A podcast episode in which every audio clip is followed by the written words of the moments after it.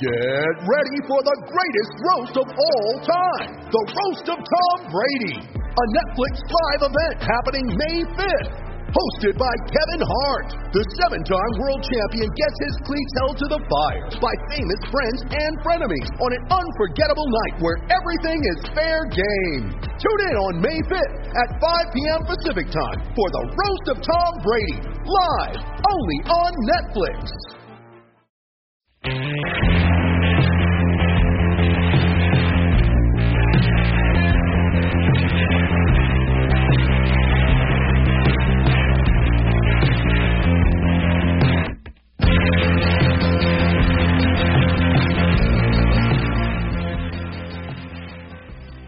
Hello, and welcome to episode 15 of the Leading Off Podcast. Of course, as always, Ron.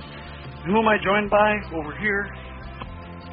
Hey everyone, Cooper Carlson here, and yes, it is a baseball podcast. I missed all the football talk. Yep, we're still here. Pretty amazing, actually. Yes.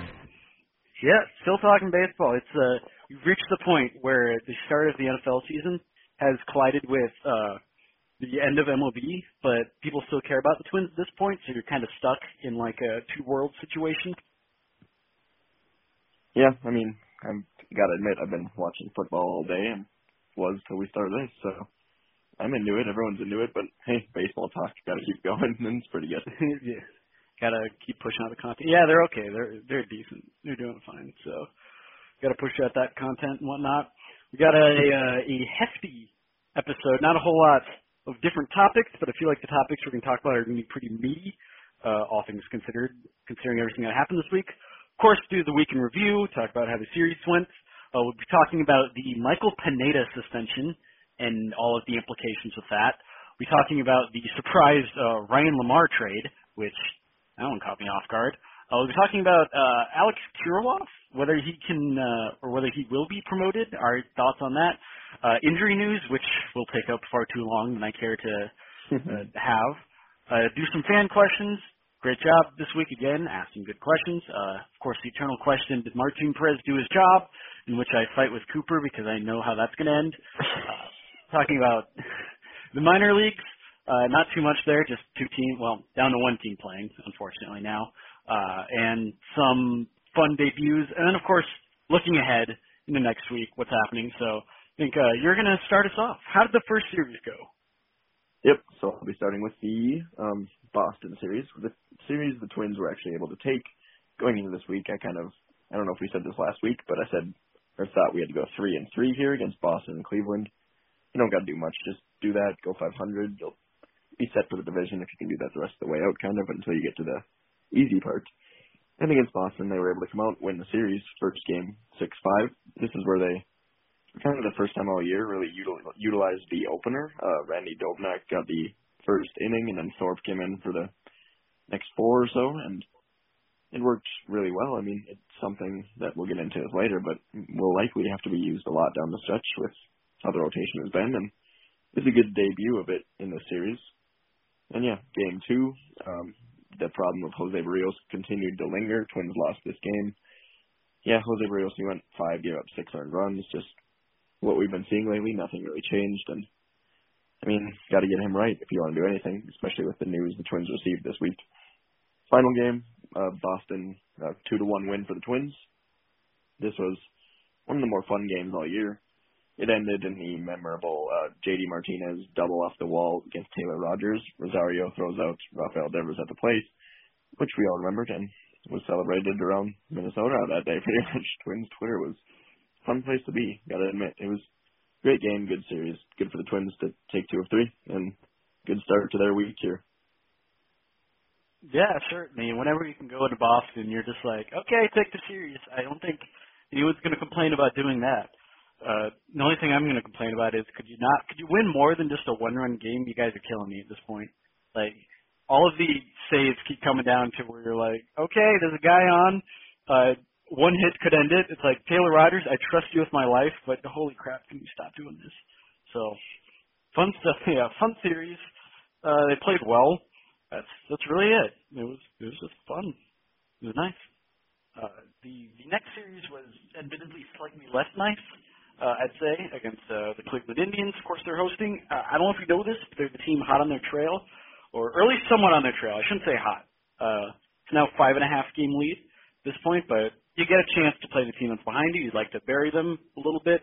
Didn't really do that. First game, uh, Cleveland took in extras. That was uh, what ended up being like 6-2, I believe. Just shouldn't have really gotten extras if you ask me. I think Twins could have won that earlier. They should have won that earlier, and it was really annoying to see that they didn't. The offense still hitting and running with runners in scoring position was just frightening and just awful and terrible. And you know, insert adjective here. It was just you know not good. Then the second game they they rebounded, came back. Mitch Garver blasted two home runs as he does. Uh, Jake Odorizzi struck out everyone and their mother, and it was a a much better game, a nice bounce back game. And then game three, Sunday, that was today, it was a, a tough one. I, I said this from the beginning, it's going to be tough going up against Mike Clevinger, and you're going to be throwing out, presumably, and then it was confirmed, Randy Dobnak, followed by uh, eventually Devin Smeltzer. And that's, that's, that's not going to be a good matchup against Clevinger, and they did not win that. So only took one uh, of the series. Still, I mean, down from six and a half to when the series started to five and a half isn't the worst thing in the world. But you really really would have liked to see a series win. Yeah, definitely. Going in, it was, you know, thought we had an opportunity to uh, take the series, of course, and play well against this team. But it just seems every time Cleveland comes into town, or we're just playing Cleveland, it's they just look like the better team. I mean, obviously they're not, but the starting pitching just seems to shut down the Twins more often than not here. And you know, they've got guys like Plesac and Plutko, and I mean, they've got everyone out there just out of nowhere, and they just come pitch well with the Twins, of course, and everyone else, which is really annoying. But I don't know. It would have been nice to take the series. weren't able to get much going, and the second game, if we would have lost that, would have a sweep would have just been awful here. Kind of. Well, you know, still probably would have had a great chance to win the division, but just for overall morale and such. But so that Garver home run that got everyone going everywhere. I mean, that was that was crazy fun. That was just fun to watch and got everyone going. I think so that was the you know one of the highlights of the season. So good there. We're kind of kind of getting to the point now where it's like each like big home run or big play now is the highlight of the season. Because uh, yeah. it was Eddie Rosario throwing at Devers at home, and then two days later now it's Mitch Garver hitting a three-run home run. You know that's how. And I, I came to the same realization when I wrote the Cleveland series, the biggest series of the year. I'm like, haven't I written this like before already, like back in July or something? It's like that's the natural progression of things as things get later and there's less and less, you know, time to make up for stuff. But it's like kind of kind of getting there. We're uh, go ahead through and home run in the seventh. You're like, well, this is it. This is the height of the the season. Not entirely wrong, but just it's interesting. I find. And I mean, I'm a fan of it. It's great. This is great fun. So let's just keep it going here. I'm good for it's, it's interchanging highlights of the year. It's great. it's great fun, but at the same time, I would like to feel my stomach, like for because you know once you, once you get late in the game, and as I said, the one run leads, then you're just like it's just there, and that feeling is there, and it's not gone until the game's over, and I'm just like, okay, this is just gonna like shave years off my life, and you got to come to that realization. But yeah, it's, yeah, it's it's fun when they win. It certainly is. That's certainly true. Yeah, I mean, Plus, we got this is just like September baseball, up by six and a half in the division, five and a half now. But I mean, if this is bad, just imagine how playoff baseball is going to be. I'm not, I'm not going to make oh, it. No, no, I'm not. I'm gonna, I'm gonna become uh, piles of ash and dust at this point. That is really all that's gonna happen. So that was oh, how man. the games went. Uh, however, there was a, a slightly, uh, you know, a somewhat major storyline that hit on Saturday. I don't know if you were aware of it. Uh, you know, kind of flew under the radar. Uh, Michael Pineda, the Twins ace, uh, both used ironically and now unironically, was suspended for 60 games for uh, PEDs. And uh, of course, that takes him out for the rest of this year. It'll take him out going into next year, and he's ineligible for the playoffs. So there's Mm. uh, a lot to a lot to unpack there. You got any thoughts first? Oh man. Well, first thing, this the only person that was more disappointed by this news than Michael Pineda was myself. I mean, I've been pushing for this guy since mid-May or whenever we did our like second episode of this, and I, I said he was, you know, I thought he was gonna be great. And then you know, he did. I was saying game one starter for a couple of months now, and then this news drops on me. Go on to Twitter, see this. I thought it was from the. At first, I thought it was like a retweet from when he got caught earlier in his career. So that you know, I, but then I looked into it more, and it's the most disappointing news of the season, honestly. And just, I mean, a lot to unpack, as you said. And I don't, I don't guess I don't know where to begin, but he was taking a substance. Well, he was taking a pill apparently that a buddy gave to him to lose weight, but instead of asking the trainers if he should take it, he just took it himself. So I don't know if you believe that story or if he was actually masking PEDs or what the deal was, but ruling, which rarely ever, I mean, it's like a 5% chance that you'll get lower games, went from 80 to 60, so they were able to find conclusive evidence that he wasn't actually trying to cheat, but you still got to suspend the guy, so it's rough. Yeah. The way it goes. yeah, it's a well, first of all, I'm not even going to try and pronounce the drug's name because uh, Mhm. it's one of the hydrochlora, and then beyond that, I'm just done. So you get the idea. Yeah, it's used to treat blood pressure. Uh, the thing is, though, it's uh, a masking agent, um, and uh, that's why it's a banned substance. So it's kind of not entirely dissimilar to uh, what Robinson Cano went through last year, where he, uh, he had some of the same thing. With uh, it was a, it was not the PED as much as it was a masking uh, agent. Although in that case, I believe they found ample evidence that it was used to cover up PEDs. And this one, like you said, uh, apparently he made a strong enough case where they actually got it down from 80 games to 60 games because you know they were like, okay, maybe it's not PEDs. But at the end of the day, it's on the list. You gotta, you gotta suspend the guy. You know, it happens. Uh, I, for the life of me, can't figure out why anyone in that situation, when given a random pill from a friend, would be like, sure, let's take this. What could go wrong? Because Mhm. I mean, I don't even think I have to say why. That's stupid, but it it is what it is. It happens. You can't make it not happen. Now all you're left with is what do we do? Because there's a- lot of implications with him gone now. Yeah, and we could go down the trail of just, you know, getting mad at him and asking what went wrong and stuff, but really no use. It's gotta, it's time to, I guess, you know, time to just move on and say, well, now what do we do? Because we're in the playoff race and we need someone to step up here, more than one person, because pitching's been a struggle all year, and this was the, this was the rock in the rotation. He was just, he's gonna give you six innings, three in runs. No, no doubt about it. But, I mean, now what do you do? You, I mean, game one, Berrios, I think that's solidified now. I was having him game two or three, but even with how bad he struggles from here on out, you can't justify not having him game one, I don't think. So Berrios game one, Odorizzi game two. And then, I mean, it's where do you go from there? You got two playoff starters, and one of them is having one of the worst stretches of his career. Yeah, I mean, shit. At this point, I think you can make a strong case that Odorizzi should be starting Game One, how he's done recently. He's Yeah. bounced back with Berrios until you know he shows the signs that he can. I, I don't know, which is why you're at the point now where you're like your Game Two starter, or even Game One, theoretically might be a guy that you're just like we don't know because he's in a funk, hmm and that's. uh I mean, I don't have to say that that's not good because anyone can tell you that that's not good well, when Pineda was the rock and when it was nice having him, now that that's gone, no one is there to replace him. And now you're just left with a bunch of question marks and everything up in the air. Because now, yeah, Odorizzi, Berrios, I don't know, one or two, however you order them. Game three, your game three starters now Kyle Gibson, your game four starters now Martin Perez. And compare that to any other game three and game four starter out there in the American League, and it's it's looking like a mismatch. That's just what it kind of is at this point.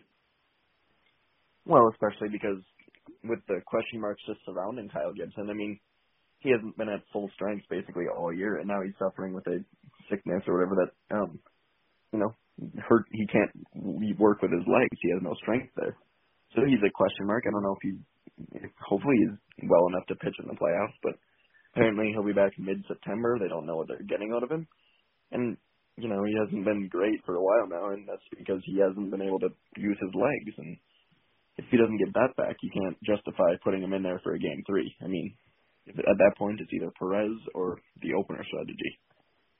I mean, I don't know if So- you can even trust Gibson at this point. So are we going to reach a point where we see Randy Dobnak game three starter? Is that is that where we're heading? Now? I think I think it's almost well, it's a if you don't have Gibson, I think it's you use the strategy of you you put whoever in the game as long as you can get out. Like it's not a starter anymore. You just go inning by inning. Whoever you think is going to get you out, you put in the game. Like opener, but just you know you just do what you got to do to win the game. Doesn't matter roles or anything. Gee, that's going to get awfully cheesy. It's uh. Yeah. Yeah. Yeah, well, that's not good. That's what Well- happens when your best starter gets suspended. That's certainly true. And now you're at the point where we're looking at the starting pitching depth. And the good news is, uh, there's a lot of guys who can step up. Uh, You know, we got we talked about Smeltzer, Thorpe, Dobnak, uh, just off the top of my head. Uh, Stewart, although no one likes Stewart except for me, I guess I'm the lone guy there. But you have you have people that can. You just obviously don't know if they can do it, you know, well. And that's that's where the uncertainty comes in, and that's where uh, the big issue comes, in my opinion, is now you're so much more uncertain in because by taking out what was the most certain, and uh, it's I, don't, I can't even finish that thought just because it's that messed up. It's art, yeah, it's probably the worst thing that could have happened as far as like losing someone. Really, Yeah. I don't even know if that's being dramatic. I think that's just true. No, yeah, you're right on there. I mean, and we could talk about who's going to be that third and fourth starter all day, but I think we said this last week too. It comes down to, I mean, if Jose Berrios isn't pitching like he was first half and J- Jake Odorizzi isn't being first half Jake Odorizzi, the Twins, it's not going to matter who the third and fourth starter are. I mean, it just won't. If they're not, if those two aren't able to win you at least one game out of the first two, like with Odorizzi, I mean, you're going to get what five innings, three earned runs, hopefully it seems, most times out. And hope, I mean, you don't know against a Yankee lineup in Yankee Stadium or a Houston lineup in Houston. I mean, just with his inconsistency and then Berrios, you just can't trust right now. I mean, he'll pitch either game one or two just because of his uh, resume or just how he's been. But you know, I mean, it's tough because it's and this was never winning a playoff series or you know going farther than that was never about the pitching. Of course, it's always been about can the bats continue in the playoffs, but you know, if you give up 10 runs a game, it's, it's not going to matter what the bats do. Well, and I'm kind of thinking now, it's like if we're at the point where we're discussing is our game three starter Kyle Gibson, Martin Perez, or some sort of bullpen game, I feel like we've already lost. Kind of, Yeah. that's that's kind of where you're at because you're saying that, and then the Astros like, gee, how are we going to line up Verlander, Cole, and Greinke? huh? Let's think about that. That's their conversation. Our conversation's a lot more rough. Yankees, they're they're in their own thing. Their starters have done better, so it's again I'd give them the upper hand, especially now. Uh, but really, that's kind of kind of where we're at. Uh, unless some miracle of you know someone pulling a rabbit out of a hat, everyone figures it out, or someone really steps up. uh, They're just going to be at a major disadvantage now going forward, and they're already in a place where they couldn't afford to do that because they're already pretty much in a disadvantage compared to everyone else. So it's it's a, it's a massive Grand Canyon sized hole, and they have like one rope with like uh, the rappel attached to it, and they're like, all right, maybe this will get us up. We have one shot. That's kind of that's kind of the analogy I'm thinking of right now. Yeah, and I mean, well, I was going to say something. Um, I completely. Oh, yes, I was looking at the World Series odds. The Twins have about. I mean, they've got right now an 8.4 chance. It dropped about. It was at around 10, so it dropped one and a half percent roughly when Pineda got suspended and the Twins lost a couple games to the Indians here. And I mean, the best case. I mean, the really only chance the Twins have to move on and get to the World Series per se is face the Yankees in the. I mean, you might disagree with me here just because of the curse or whatever, but this is my take. face the Yankees in the ALDS slugfest. I mean, just win in the slugfest, win them all 10-9 in a five-game series. Who cares? Do what you got to do, and just pray and hope to God that the wild card team beats the Astros. That's all you got because you're not beating the Astros in the seven-game series with their rotation against your rotation. It's just. It's not happening, and their lineup matches up. I mean, they've almost, you know, they've got as, as good of a lineup as the Twins, if you know, it's close at least. So Mm-hmm. you're not beating the Astros. That's just my take. Matt, well, yeah, probably. I don't. I don't want to come out and just directly say that just because I know the playoffs are such a mess that it's like on paper, yes, that's true, but but the way it plays out is always different. And you know, there's so many times where I'm like, yeah, this team's totally going to steamroll this team, and then the exact opposite happens just because playoffs are weird. Weird stuff happens in small sample sizes. But Yeah, in a in a contained box, you know, looking at mono mono numbers against numbers, guys against guys, straight up the Astros, you know, they're just going to kick your ass with that rotation. It's yeah, I agree with you there. But yeah, I think even before we yeah. I would say even before we get to that question, I think the question will be uh, going forward in the regular season. What are you going to do? Is it the same plan? Are we going to do what they did Sunday, throw out Dobnak, and then whatever lefty between Smeltzer and Thorpe didn't recently pitch out of the bullpen? Is that kind of where we're going? I mean, I don't know where we're going. If that's what we got to do, you know, that's what it's going to come down to. You got it's going to come down to pulling every single string exactly correct in order to win a playoff series. And I mean, if that's what it takes, here we go. It's going to be a crazy ride. But I'm going to ask you a question about the playoffs real quick. Um, All right. So the teams that would make it would be New York, Houston, Tampa Bay, Oakland for the AL. Which I mean, is there one of those teams you think yourself would like look at the Twins and be scared to face them in a playoff series, or just like want to face someone else? I don't know. I I don't know if I like that question just because it's more narrative driven than anything. It's like naturally you're going to be more scared of the teams that have been there and done that, just because you you know you have that past history you can point to. Uh, I mean, you could say, you know, for example, when Houston came in and won the World Series, I don't know if many teams were afraid of them because it was sort of like a one-year blip. You know, they had a few times they made the playoffs, never really went deep, and then that was their breakout year. And then suddenly, since then, they've become, you know, the tank. And it'd be really weird to go back in 2017 and be like, oh yeah, we're not afraid of the Astros. Like, yes, you should be afraid of the Astros. Are you kidding me? They're going to be really good. So, I narratively probably not.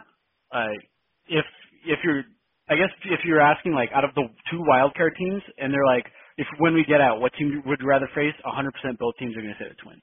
Let yes, I, I think this is a roundabout saying which three, uh, you know, division winners, or at least they're going to look like they're going to win the division. Uh, out of those three, which one is the weakest? The Twins. Yes, I think that's what you're getting at. Yeah, I guess you know. Yeah, I guess my point was just the Twins. You know, they're a really good team, but then you look at who they got. To, you know here comes Randy Dobnak. I mean, because no one, the A's wouldn't be like. I mean, afraid. It's whatever though, because you never know what's gonna happen. I guess, but it's just kind of funny to the point that we've gotten there, and that's kind of you know he's our game three starter, especially with you know Berrios and Perez and Gibson all question marks. Odorizzi can do what he does, but everyone else you have no idea, and so it's gonna be fun. But here we go. yeah, here we go. I guess it's it, it'll be interesting. I, I guess that's one way of putting it. I don't. There are other adjectives there, but interesting is the one I'm going to go with. Yeah, I like it. Yeah. Well, anyway. Yeah. Well, that was a that was a lot of talking about Michael Pineda. Really wish we didn't have to. That would have yeah. would have been great. This is what we get for you know saying this is our ace. Everything's going to be fine. We can rely on this guy. This is we deserve this. We've done this to ourselves. We can blame no one but ourselves. Uh, and Pineda I suppose. but that's not the point. Anyways, moving on. There was a there was a trade that happened today. Uh, a big trade. Uh, mm-hmm. Lots of stuff moving around. Uh, of course, by that I mean Ryan LaMarre was acquired from the Atlanta Braves. Uh, I, I didn't know he was in the Atlanta Braves system. Actually, I I know he was in professional baseball this year. I, I think you I think all of us remember Ryan LaMarre, the sire of Fort Myers from last year. He hung around for a while, a few months, maybe a few months too long, but hung around for a while uh, was kind of like a scrappy fan favorite. Had outstanding facial hair, so everyone loved him. Had that walk off hit in Puerto Rico that ended the game, so everyone loved him also. Uh, but you know, once the wheels fell off, it was kind of obvious that it was just a career minor leaguer propped up by a high BABIP, which happens. Uh, then this year, you know, uh, he's been around minors, few teams, I believe, and was just acquired today because the outfield depth is now basically zilch. So, and not only that, he played today, struck out looking to end the game. So, uh, do we do we have anything beyond that other than they've acquired a depth player? I think that's really it here. I don't know if it's much deeper. Um, well, I mean, he was hitting, if this matters whatsoever, he had an 857 OPS in uh, AAA this year. Yeah, it's Ryan LaMarre. You're not gonna get, you're not getting much here. But does this uh, question, I guess, does this mean since they acquired him, less of a chance that they call up someone like I don't know Alex Kirilloff, or do you think this is just a move that they desperately needed, knowing Kepler was struggling, uh, Sano, Cave, everyone that has ever played Marwin. You know, Buxton. Should I should I keep going? uh, yeah, keep going. The list is actually longer, so yeah, you can keep going. Uh, yeah, it's no, pretty good. Never mind. I'm gonna stop you there. I get I get where you're getting at. Yeah. Uh, I had that some, I had that very same reaction the second I saw it. I'm like, well, there goes Alex Kirilloff's chances of getting called up because I I really don't see it happening if they acquired him. And you know they've been acquiring other guys at AAA. You know, uh, off the top of my head, like Alejandro De Aza, Brandon Barnes, uh, even Ian Miller, and then he found himself on the major league roster. So they're acquiring outfield depth uh, in the form of you know these. I hate to say career minor leaguers, but that's kind of what they are at this point. Uh, quadruple A guys, if you were, and you know as they have their hands on one of the top outfield prospects in all of baseball at Double A, it, it kind of does show off a sign that they're like, yeah, we're not too interested in calling him up right now uh, just because they don't think he's ready or whatever reason. So I I don't know. That might change after today because Max Kepler left the game, and at one point you had two guys in the outfield who had no major league hits in their career. So if you now that they're at this point, I don't know what would push them over the edge, but they're kind of it feels like they're shooting over the edge. I I don't know. I don't. I'd, I'd give it like a 20 to 30 percent chance of happening. Kirilloff being promoted. That's just my take. Yeah, I mean that's pretty high in itself, honestly. Um, just that, but with Kirilloff, for him, I think his chances to get promoted would fully rely on if Kepler is going to be good to go sooner rather than later. I mean, if Kepler's out for an extended period of time, or if they have to put him on the IL, then I think Kirilloff's chances to get called up go up pretty high. I mean, they just need him like out of desperation. And on the last 18 days before the playoffs actually began for Double A, he was hitting 342 with an on base of 400, slugging of 479 for an OPS of uh, 879. So he's, you know, he ended the season really well. And I mean, if out of desperation, they might have to call him up. Like if everyone was healthy, and or if even just one or two guys were hurt, but with you know five guys down, they might call him up. You know, he's good and he can fill a spot and he can start. And you don't know what you're getting, I guess, but he's definitely a polished hitter that can come in, even play some first base if you need him there. Because I mean, we got Adrianza and Astudillo there once in a while, so Kirilloff can play first base. He can play the outfield, and Twins are in need of some position players lately. Well, I think actually what might be more relevant uh, in the the question in forming the hypothesis of whether it be called up is actually I'd, I'd look to Brusdar Graterol over anything because he was, uh, I mean, pretty rushed I'd say to the majors uh, or at least aggressively pushed. When he came back from his uh, shoulder injury, made like I don't know three outings in Pensacola, has five AAA innings, and was immediately called up to the majors at the age of 21, uh, which is not something you know the Twins have historically done. He's well, one of the youngest pitchers in Twins history, straight up. And so, well, you know, them showing that they're able, or at least willing, to you know promote a guy that quickly, uh, even knowing he's a top prospect, and even uh, you know considering that they might want to take it slow. The fact that they didn't, the fact that they did, does make me potentially uh, intrigued regarding their decision on Kirilloff. Maybe uh, you know if they're willing to do it for Graterol, granted all prospects are different. Uh, maybe they'd also be willing to do it for Kirilloff. Maybe we do see a promotion because they're like, we think he's ready. Like you said, he's a high upside. You know, if we got a guy out what are the what are the odds Ryan LaMarre is going to kill it and help your playoff chances compared to Alex Kirilloff? What's you know the upside is uh, greater than the downside, basically. That's it. Yeah, that's a good point you made there. Actually, I mean, if they're going to consistently roll out guys like Ryan LaMarre and you know even Ian Miller if he has to bat LaMonte Wade, I mean, may as well call up Kirilloff, not just because I mean because he's a better player than some of these guys that are up here right now. Because I mean in a playoff race, you want your best players playing, right? So, I mean, give it a chance if you're going to keep rolling out Ryan LaMarre and against Brad Hand with the bases loaded or two guys on or whatever it was. But you know, mm-hmm. Up would be he'd look a lot better than Ryan LaMarre against Brad Hand. So let's maybe see what we got here. Well, I don't know. You said he'd be a better player. I want to. I want to tweak that. I think he, he has the potential to be a better player. That's really the kind of the, the key you're getting here, uh, or at least we're getting at. Because like, and I I really don't want to be like, because I kind of feel mean and like insulting when I'm saying this kind of stuff. But it's like, you know, Ryan LaMarre, Ian Miller.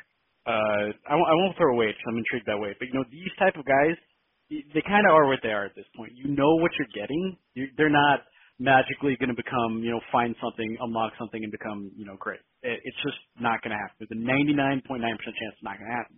You call Kirilloff, you know, there is that chance. There is that chance he catches fire. He does. He is polished enough for the major leagues, and he performs, and he performs at a higher level than you might have expected. And now your team is going to win games because of him instead of losing games in spite of not having, you know, Kepler or some someone else. So that you know, all things being equal, considering I think their bases are pretty similar, uh, yeah, I think the upside is certainly there. Yeah, let's get Kirilloff up here with the juice ball and see how it goes. Why not? Let's go here. see go. He doesn't need any more help. He just hit four straight home runs in the playoffs. He doesn't need. Yeah, imagine that just with a better baseball. He didn't even get to see the Triple A baseball this year, so let's get him some uh, yeah. experience with the new one. Yeah, that's it. Uh, that might be more important to pitchers than anything, but yeah, indeed. so I don't, I don't know. Maybe it happens. Uh, again, it really does depend on the health of uh, a lot of the players, and we'll get to that very soon.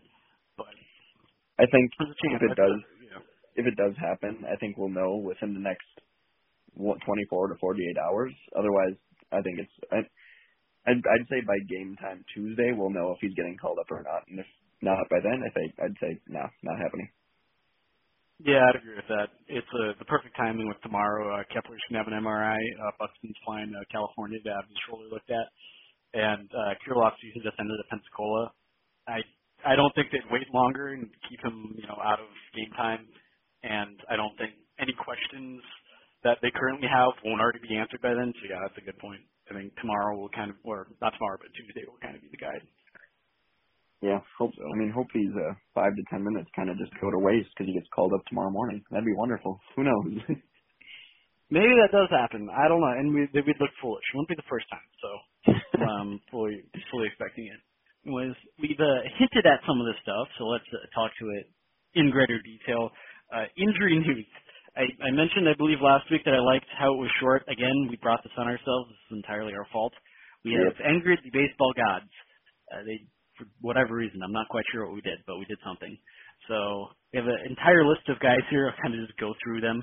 Uh, Max Kepler left today's game with upper chest uh, soreness, you know, just discomfort in general. He's day to day. He'll get an MRI. Um, we also know was unavailable. He had a, I believe it was a stiff back. Uh, was out of the, the starting lineup and did not pinch hit for Ryan LaMarre.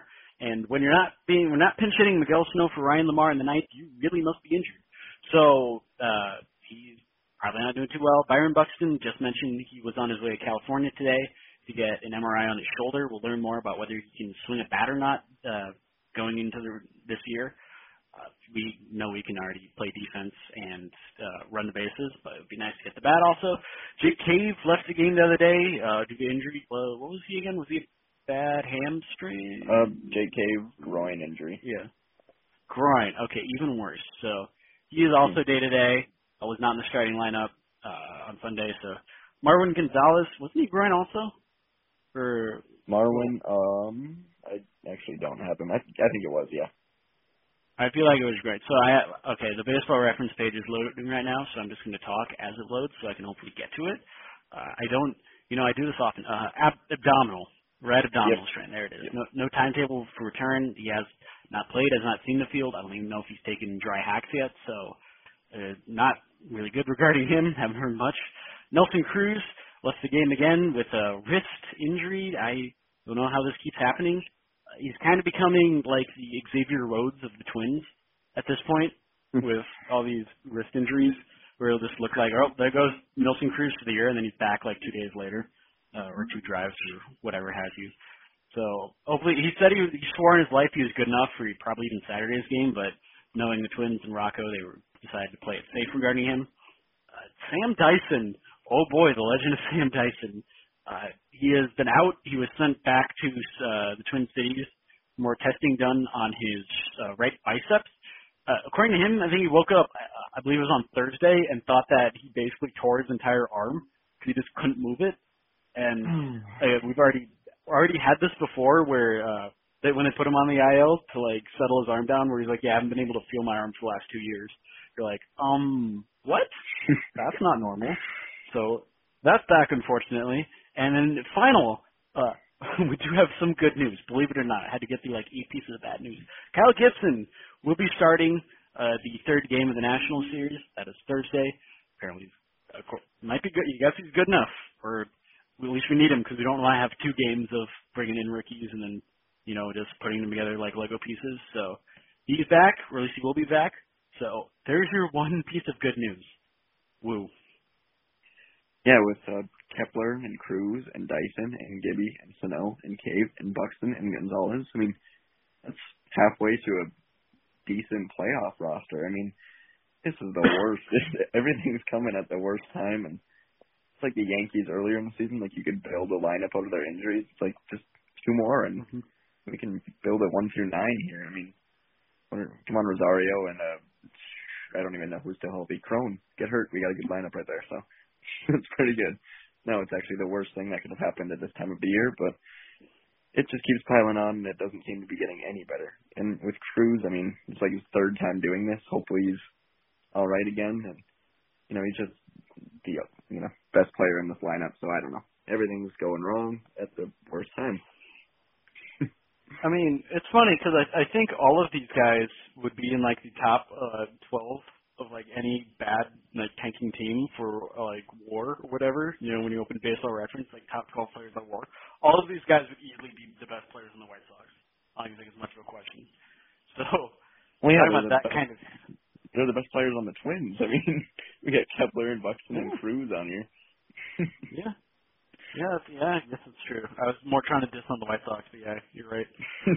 so I, I guess the one good thing is we could have had Sergio Romo because it looked like he fell and died the other day, but apparently he's just weird. He's just weirdly double jointed in his left knee, and sometimes that happened.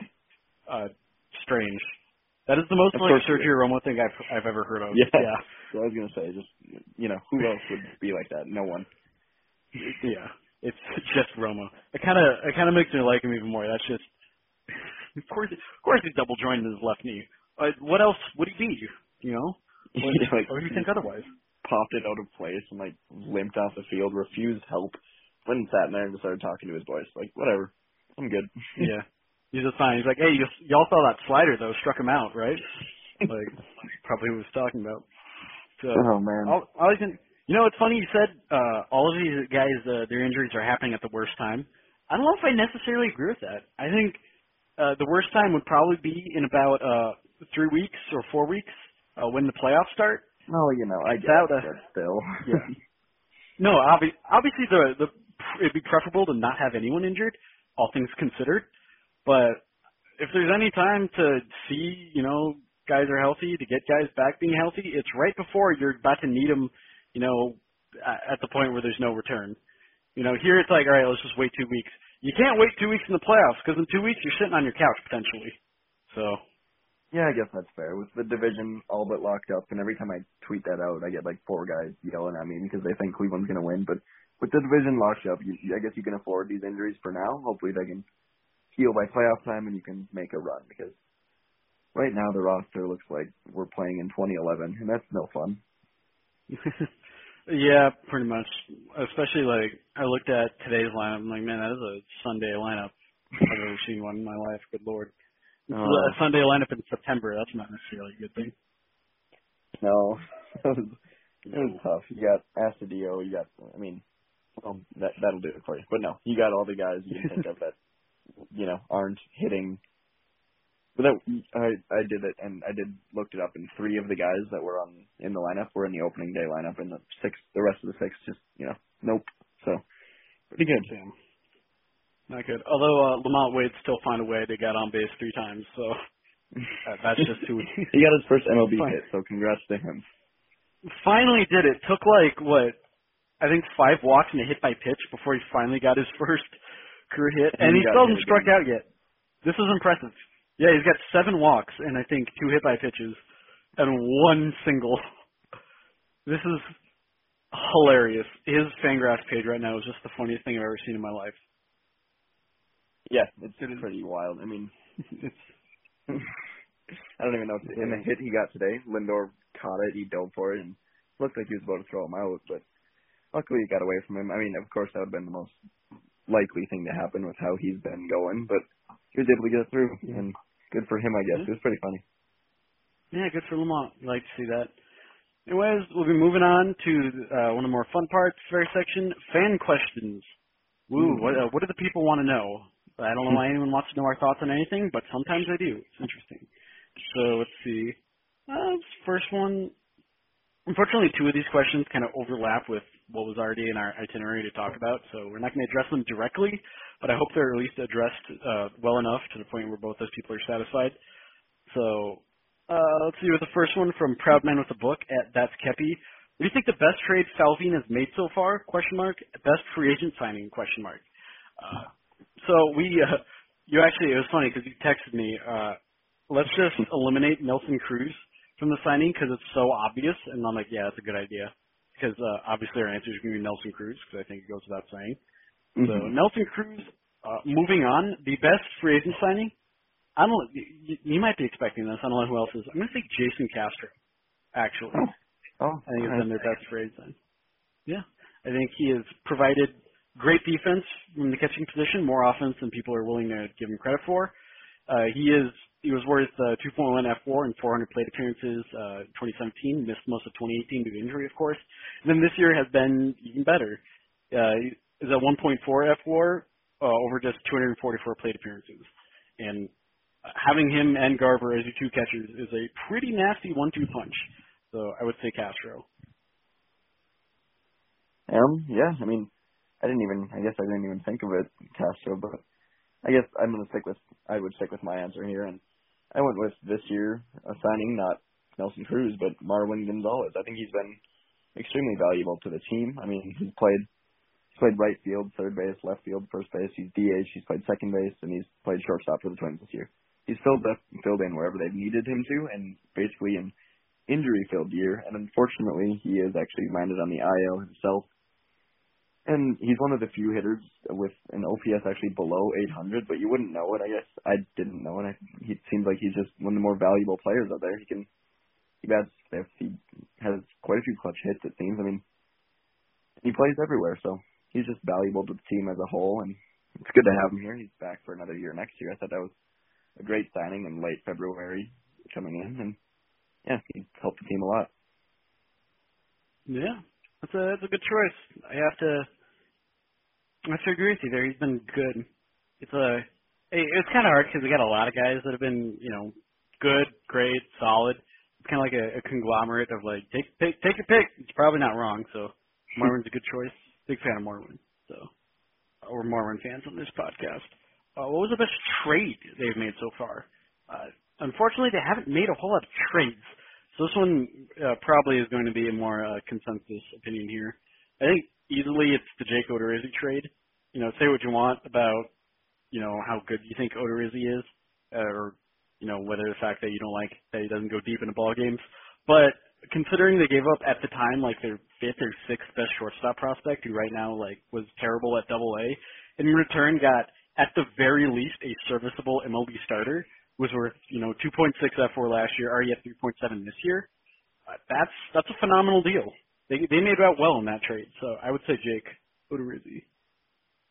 Yep, I went with him too, and I thought it was actually kind of sneaky because not many remember that was a trade. But luckily, I did write down the second one just in case because I figured you'd say that because you know we think alike and it's kind of scary. But so I went with um, the it was during the 2017 season trade deadline.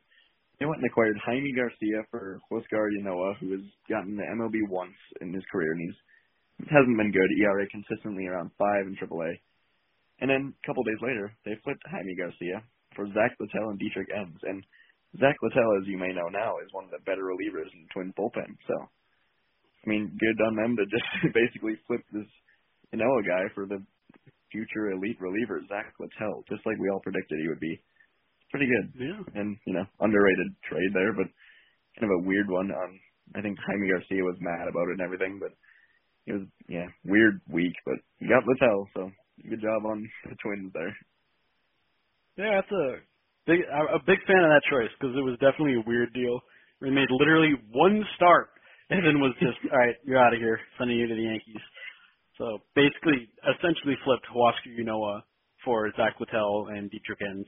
Whereas I don't even know where Dietrich Enns is right now. Last time I saw he Yeah. was in the Padres system. But yeah, Littell's solid. I, I was thinking about also right now. You could make a strong argument for the Brian Dozier trade and potentially soon in the future the Escobar trade. Uh, but that's a little bit down the road. It'd be I think I'd be jumping the gun if I gave him credit for those trades yet. I and I will never. Nope, I love Brian Dozier too much. Can't do it. Really? You can't you can't acknowledge that they got uh, a guy who was as good as Dozier for the rest of 2018 plus Devin Smeltzer and Luke Raley. You can't do that. I cannot do that. That is correct. Ah, Damn. So you're gonna be crying then when he comes back because he he'll be in town on Tuesday. So Oh man, I was gonna go to that game too, but I just couldn't. Oh, I was gonna just to see him, give him a standing ovation, even if it was just me. But can't go. damn. Oh well, I'll do it at my house. If you really don't. Guess you really don't like him then. You know, Mm. you go to how many Kepler's games you go to? Isn't he your favorite player? Or what's going on here? Hey hey hey hey! I am I am limited here. You are less so. Well, it's still a ways of a drive. You know, I mean, I'm. It's tough when I can just get a better view of my house. You know, let's go here. hey hey, it's a ways of a drive for me also. You know, Mm. I'm just saying. you know, you know, um, I got nothing because you're right, and Yeah, you can just go there, but I'm probably I, I can't, so shut up. Yeah, you got nothing. Congrats, I'm right. That's awesome.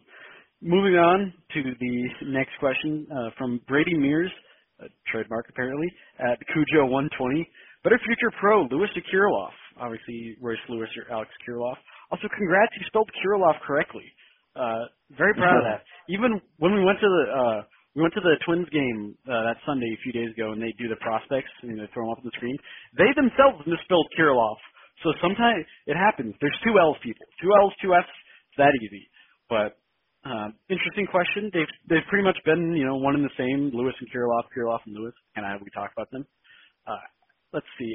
How was I going to word this? I think, in my opinion, Alex Kirilloff has the better uh, base line to be a good player. I think at the I think he has a good chance of being at least a you know an everyday solid contributor.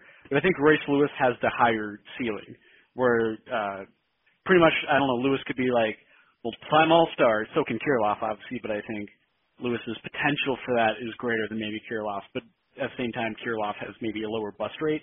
That's kind of what I'm getting at. I really hope you understand me because I did a terrible job of explaining that. well, strangely enough, I was basically going to say exactly what you said. Um, with Kirilloff, Oh, I naturally. Picked, I, yeah, weird. I picked Kirilloff because you know he's just, as you said, got this more solid base, and he's just, I guess, more polished right now, and he's easier to see as being the guy that will have a better career overall. I mean, Lewis obviously has insane potential, but just with the you don't know about his defense at shortstop, and this year he went through a whole bunch of mechanical changes in his swing, and some things seem to go wrong for him. But he's still 20, 21, so both of them are. I mean, they're both extremely talented and young, and you know, I'd give it to Kirilloff, but I mean, I see them both being solid contributors in the future. Give it, give Kirilloff next year, and I'd give Royce Lewis 2021 until we actually see them both. But yeah, I'd have to pick Kirilloff of these two to be the more uh, just better pro overall, I suppose. But yeah, All right. that's what I got. Yeah. Okay, so yeah, we pretty much agree. What a what a surprise there. And I'm for.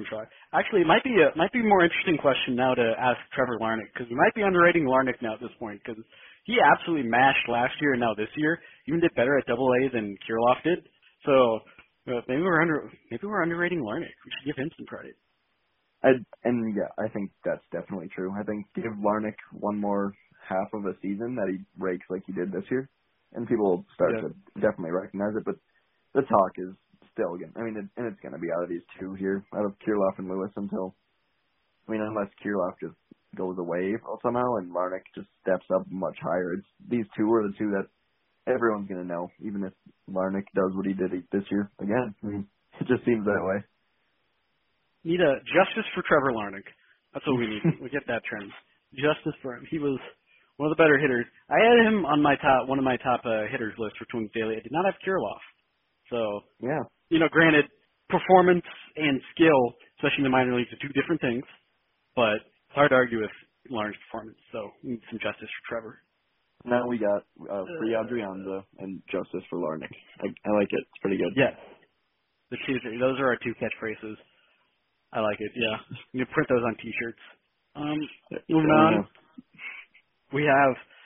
So this this pretty much this is more of a, a thought being yelled at us more than is a question, but you know, in, on Twitter the, the two can become intertwined.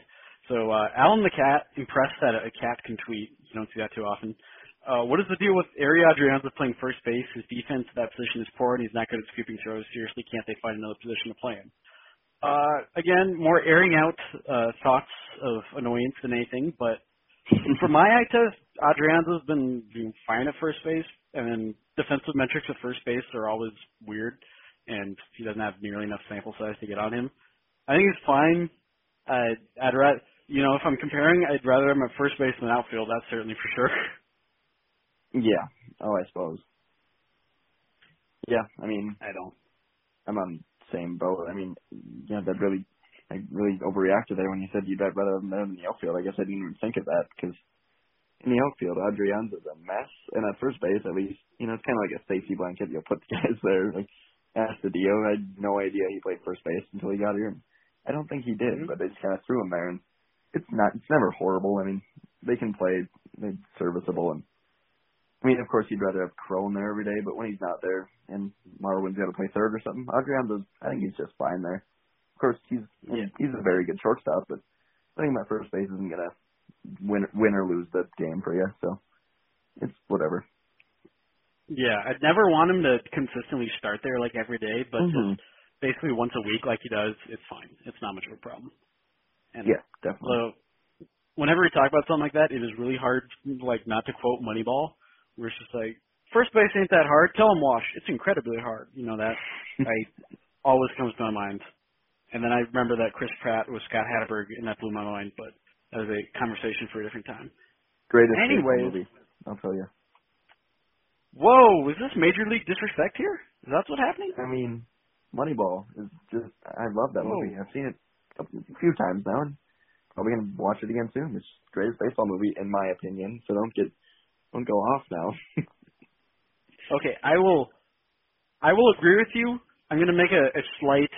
Uh, like I'm going to make a slight. You know, can't think of the word right now, but yeah, once I'll explain, it'll make sense.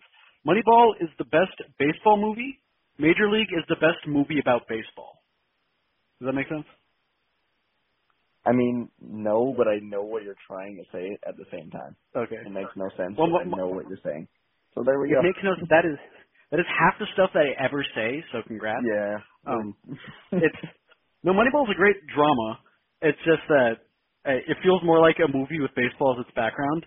Uh, whereas, like I don't know, Major League, like Bad News Bears. I don't know. You can name off all the '80s uh, baseball movies. They're just like their main focus is baseball. Not that that makes Uh, any sense because Money Moneyball's yeah. main focus is also baseball. But this Yeah. this is just how I speak. Okay.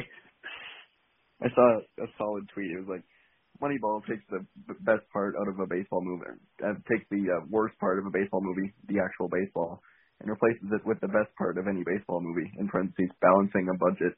And yeah, you know, I guess, but it's still, it's still a good movie.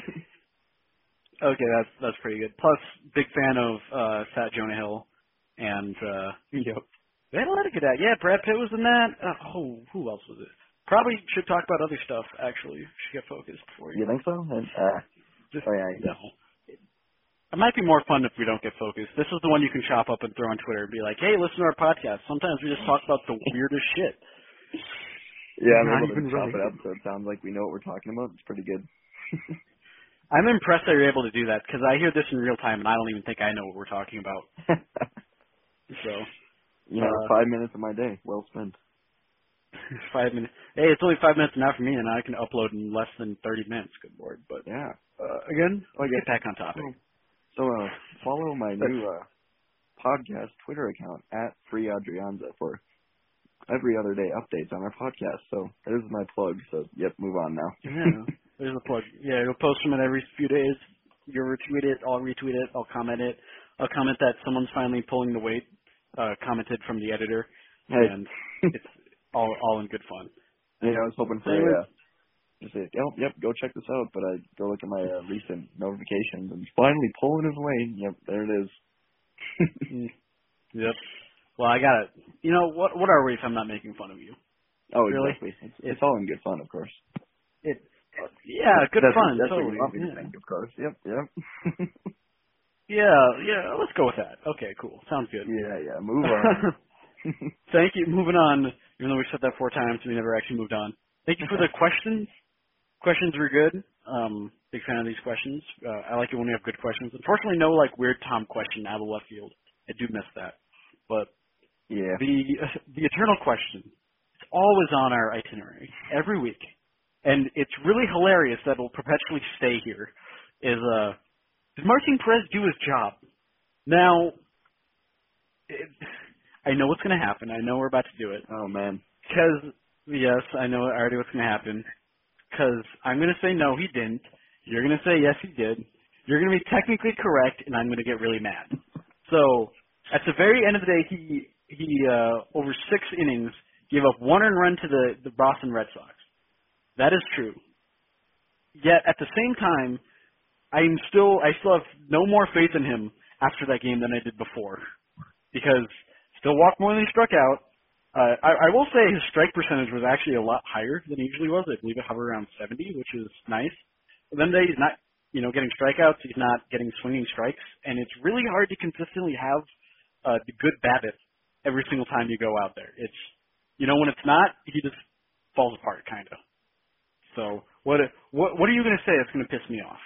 Well, all right, here we go. So it's hard to get this good luck and this good BABIP every time out, but yet he's done it four or five out of the last six times or something. I mean, we've been. I mean, he's done it. He's doing something right here. Obviously, I have no real trust in him as a game three starter, but did he do his job is the question, and the answer is an easy yes. I mean, six innings, give up only one run. That's exactly what he's asked to do every time out, and he didn't. I mean, asked, that's great for him. That's a perfect start for Martin Perez. Who cares about the strikeouts? And as long as you do good and get six innings, don't give up more than you know three, four runs.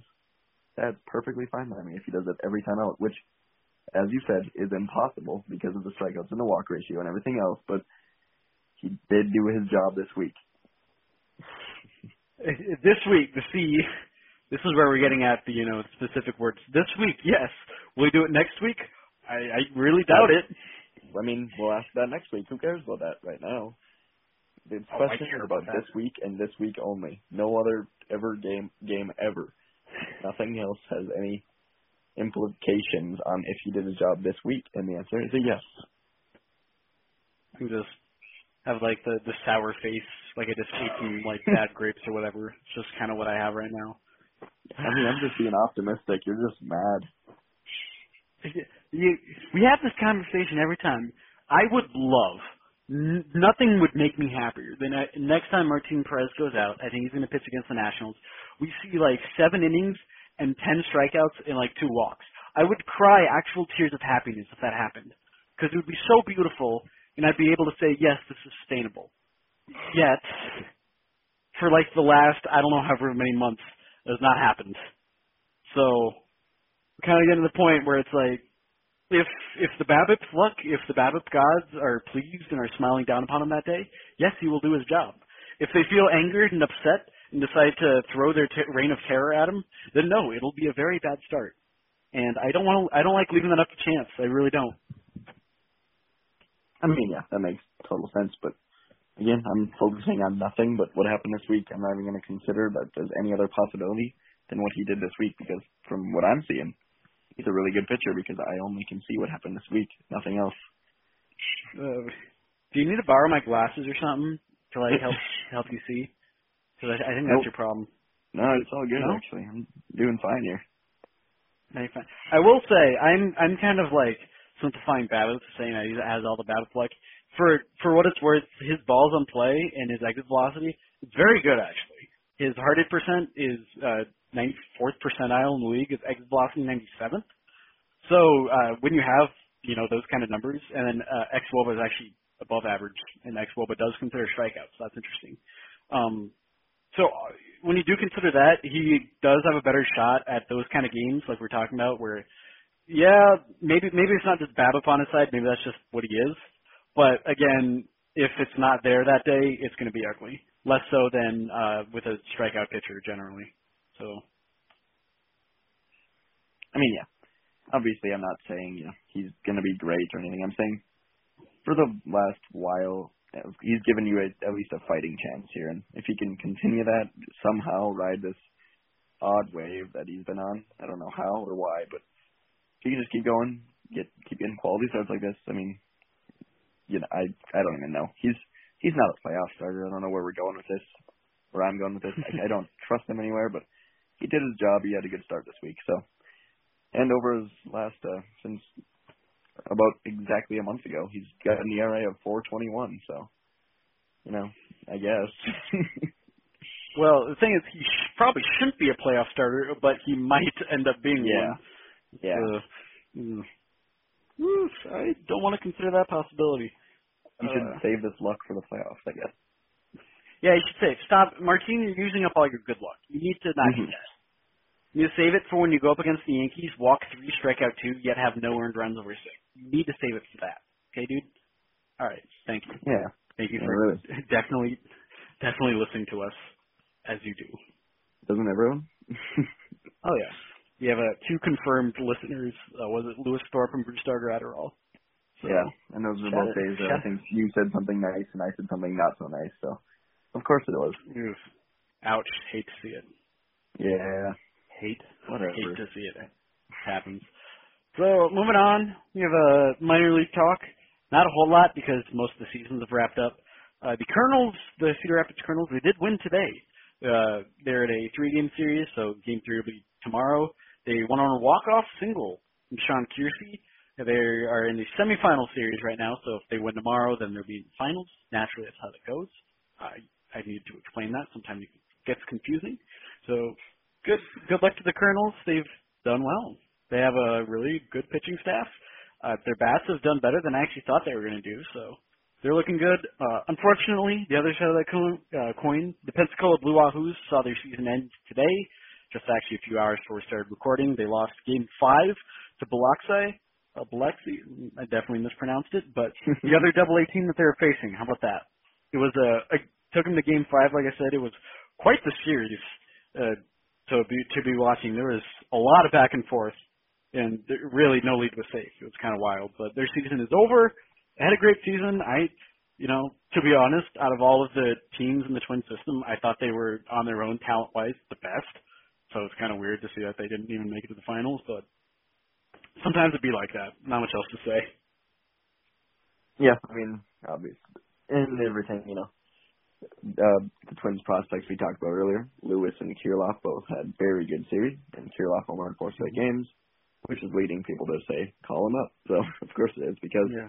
that's the way it goes. So, those two had very good series, and, well, good season. Congrats to the Wahoos on getting to the semifinals, at least.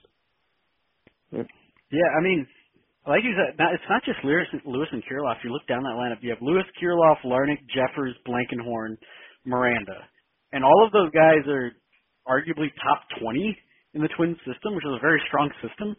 And then you look at the rotation, you're like, okay, Jhoan Duran. Also now, uh, I guess I'm just going to go directly into this. Jordan Balazovic and Dakota Chalmers. And you're like, holy crap, this team legitimately has like, I don't know, eight or nine potential MLB players. Just, just wild. Yeah, I mean, definitely. Balazovic, he's been outstanding. I said his name right. You see that? He's been outstanding all year. Oh, We got the call up for the playoffs, and yeah, good for him. And Chalmers, who's Fernando Rodney trade. I was actually considering just putting that up there because Rodney was never going to be here. I was going to talk about it, but here I am now. But yeah, so good trade, good swap there, and both these guys pretty high on. So we'll see where it goes. yeah. Good move. Yeah, we can talk a little bit more in depth. Uh, I just passively mentioned it, but Balazovic and Da- Dakota Chalmers were both promoted. Balazovic ended up pitching in one of the games. He went five innings. Yes, he went five off the top of my head. Struck out seven in his first. Actually, four two thirds. I lied. Uh, struck out seven in his first Double A outing. Looked really good, actually, which is kind of wild for him at Double A. Uh, like you said, you're high on him. I'm high on him also. I think most people would agree he's probably the second best pitching prospect behind Graterol. And if you're Keith Law, you'd say he's even above Graterol, but I'm not an asshole, so I'm not Keith Law. And then, uh, uh ouch, Keith Law in shambles. Uh, and then Dakota Chalmers, like you mentioned, he was in the Rodney trade. He was kind of a guy I think a lot of people forgot about. Uh, when they traded for him, he was recovering from Tommy John, but I, you know, electric stuff, just ridiculous stuff. I assume you saw that video of the the curve I clipped which yeah. just absolutely swiped the soul of that batter. Oh man. Just, that that was something else. Just front door slider, caught him. You know, you did that like flinch where like, oh no, it's gonna hit me, but it pops right in, and then it's not, and then you're just like in the middle of everything, and you're like, crap, I just got embarrassed. So ridiculous stuff. Fastball up. I heard 97. I've heard him up to 99. You know, all stuff. Can he rein it in and get some more command? That'll be whether uh, that'll be a deciding factor whether he can be effective in the majors or not. But a lot of interesting arms. That's pretty much the end result here. A lot of interesting arms.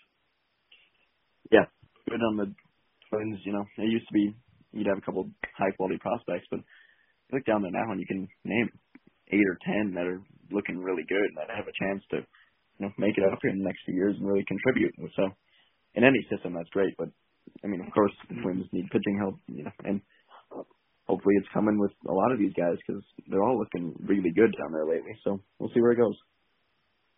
Yeah, it's it's wild because not just uh, you know just in general. I look at specifically the pitching. I mean, there's so many guys at each level. We're just pointing to like that that guy had a great year, that guy had a great year, you know that guy had a great year. Uh, you know, I think the Kernels starting rotation. You got uh, Matt Canterino, Luis Rijo, Josh Winder, Andrew Cabezas. All of these guys had great years and you hop up to Fort Myers, and fortunately I'm choking on the, some of the Fort Myers names. They'd be more fresh in my mind to actually play some playoff games, but they had, you know, they had guys also. Pensacola, we've mentioned Duran, Chalmers, and Balazovic now. You're like, holy crap, you have, uh, oh, Griffin Jax, don't want to forget him, he's good also. Uh, but you have just waves, it looks like, of potential future arms. It's like at, at some point, more of them have to hit than not. And so you're looking at a refreshable system of talent, which is very good to see. Yeah, I mean, it should be fun for many years. Twins have preached building a sustainable winner in this city, and looks like they know what they're doing. I mean, we've got guys coming up for years to come, it seems. So, definitely exciting. It's nice to see, uh, and they're especially going to need it with the way that, uh, well, the pitching staff's going to look like next year. But we've already had that conversation. Don't need to have it again. Uh, moving on looking ahead uh, to next week as they get to the end of this, you know, tough part of the schedule right before it gets to Charmin Ultrasoft. Uh, they have an off day on Monday. It's either tomorrow or today, depends on when you're listening to this. Uh, and then they will invite the Washington Nationals in for three games. They will see uh, Anibal Sanchez, uh, Stephen Strasburg, and Patrick Corbin. It be interesting. I don't know about you. I always I, I do enjoy it when like national teams come to American League ballparks and face you know like the Twins. I think it's always fun watching because you don't you don't get to see these teams too often, and I, I think it's neat sometimes because you can be like, oh yeah, there's Trea Turner. I don't get to watch him a lot, so that's fun watching. Yeah, I mean, especially when it's an above average team like the Marlins, or not the, gosh, like the National. That's the.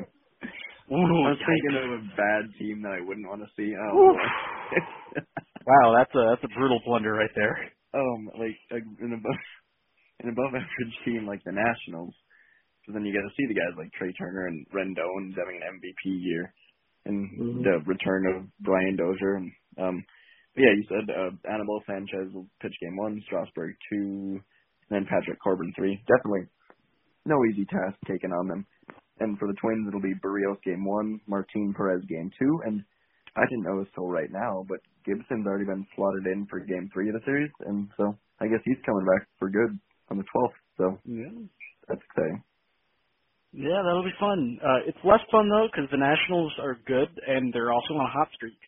So kind of like, mm. okay, well, fun watching these guys. Please also don't like destroy us and give us the business because that would be unfortunate. But uh, yeah, they'll have to they'll have to play them regardless. Against the Indians, so my goal. Yeah, I guess. So. I mean, I think uh, if I've done the math correctly, which is always dangerous when Matt does math, uh, they're guaranteed if you win one game of the next six, you're guaranteed at the end of the streak to have uh, the lead. unless I think uh, unless Cleveland plays tomorrow and they win. In which case, then if they win one and then you know you're guaranteed at at very least then be tied. But really, the the bar is so low here where it's like one or two, and then you're pretty much good. From there on out, it's smooth sailing. Kansas City, the White Sox, and Tigers stand it out. So it's kind of kind of wild when you put it in that like perspective. I guess you're right, but I'm gonna yeah. I mean, take one of go one in five here, and then just win the rest. So now hoping to go three and three at the least. So that's the goal I'm putting out, and that means nothing whatsoever to the team, of course. But that's just what I'm gonna say. Yeah. I mean, you know, I also wouldn't mind if they swept both series. You know, I Oh, really? as, as hot of a take that would be. Oh, yeah. I, believe it or not, you know, I know that's really weird to say, but they win all of the games, I, I'd be pretty happy actually. I can confirm that I would also support that. I I don't know how much, of course, because I don't know what you know every all the logistics and all everything that would go into it. So let's go with three and three. That's what I'm going with. Definitely my take. Three and three. There you go, three and three. We set the bar high here. Just go three and three.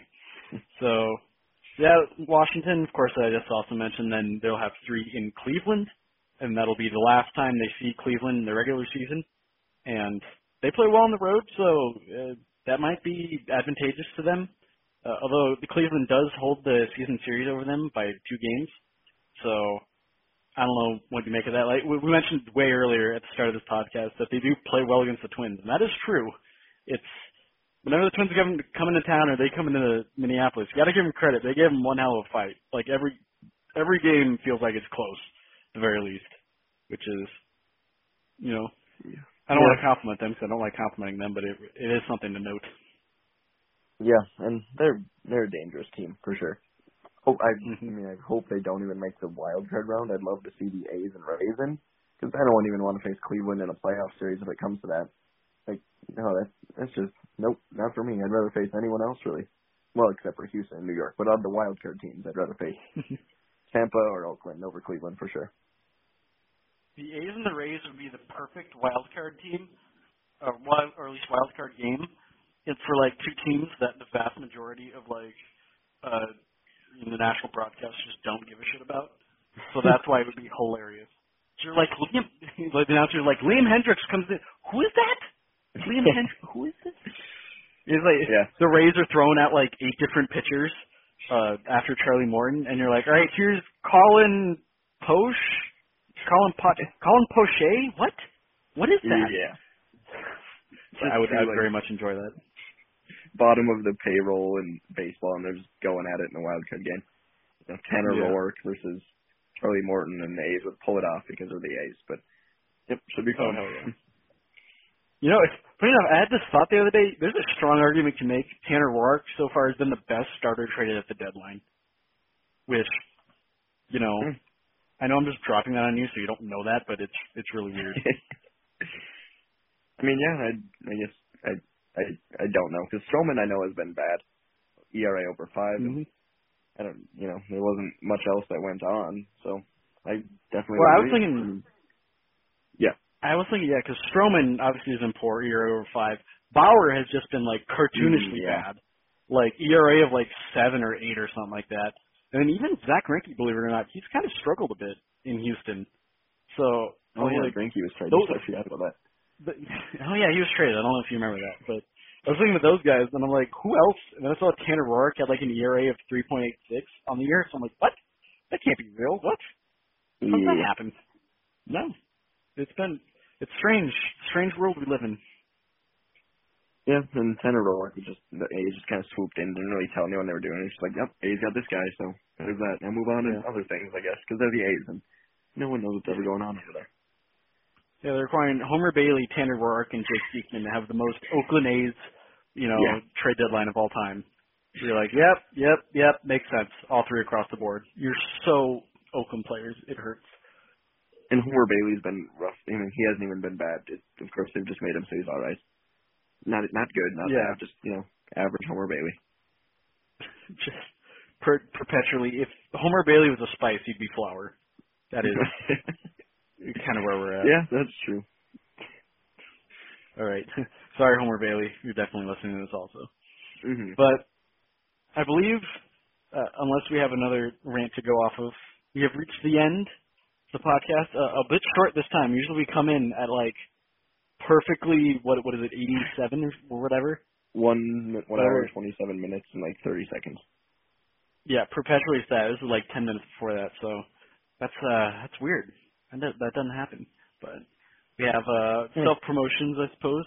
I will. I do not believe I need to be writing a minor league report this week. I I think the Kernels, even if even if the Kernels advance, I don't think the series will go that far. So I'm probably done regarding that.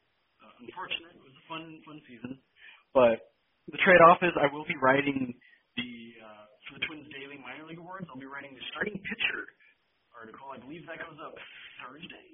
Yeah, Thursday. So that'll go up Thursday. Of course, I'll also have the series preview. Fun. I get to preview Cleveland for the third time this year. Love it. Uh, actually, might even be the fourth time. I forgot, honestly. But Oh man, I'll be doing that's that. rough. That's my that's my week. I'll have to find somehow another band from Ohio. Ugh.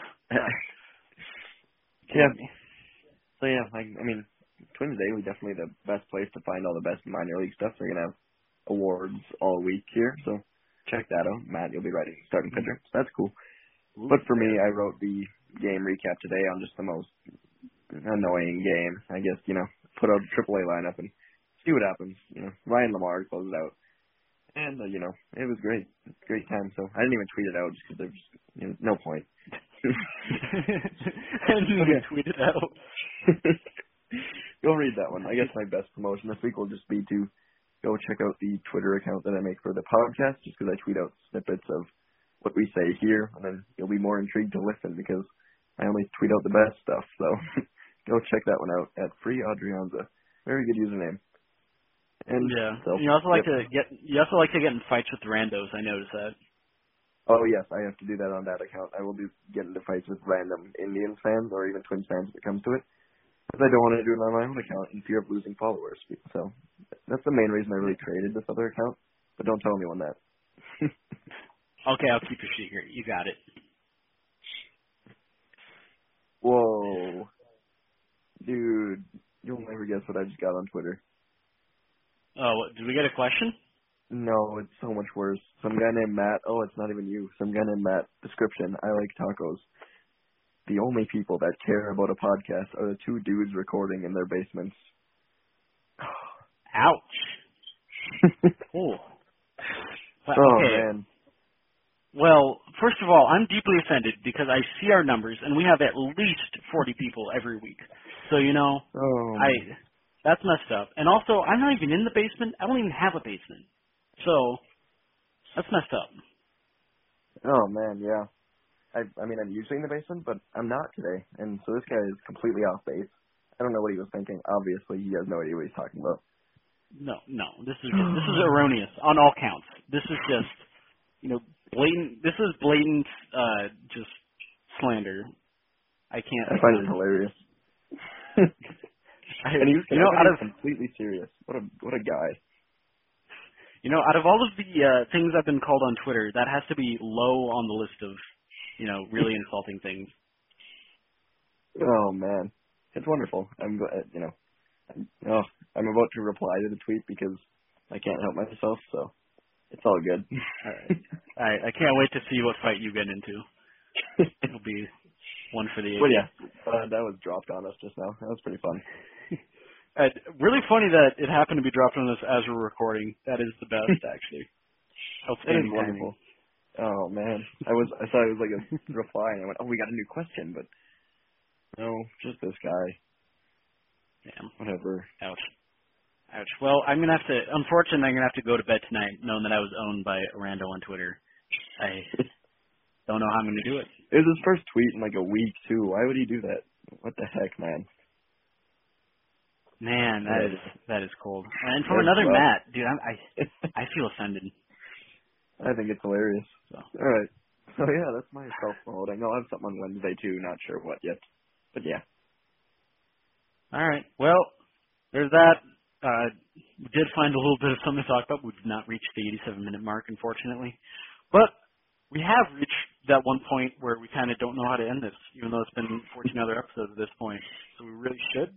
Instead, we Well, kind of just talk and I throw music in at some point so it gets less awkward. One of the uh, questions actually had an ending from Faith on Twitter too, telling us to have a good day. So have a good day Oh. to you too, and Matt, have a good day to you also. Although nighttime, so it didn't work, but that's how I'm gonna end it. So goodbye. Well, I'm going to make sure to have a phenomenal uh, three and a half hours left in this day. I'll tell you that. Yeah, shut up. All right. Well, uh, another great episode. Great talking. And uh, how about everyone else? I hope you guys have great days whenever this, you happen to listen to this. Let's uh, let's expand the love outwards. How about that? All right, yeah, sounds great. Goodbye. Sounds good. See ya.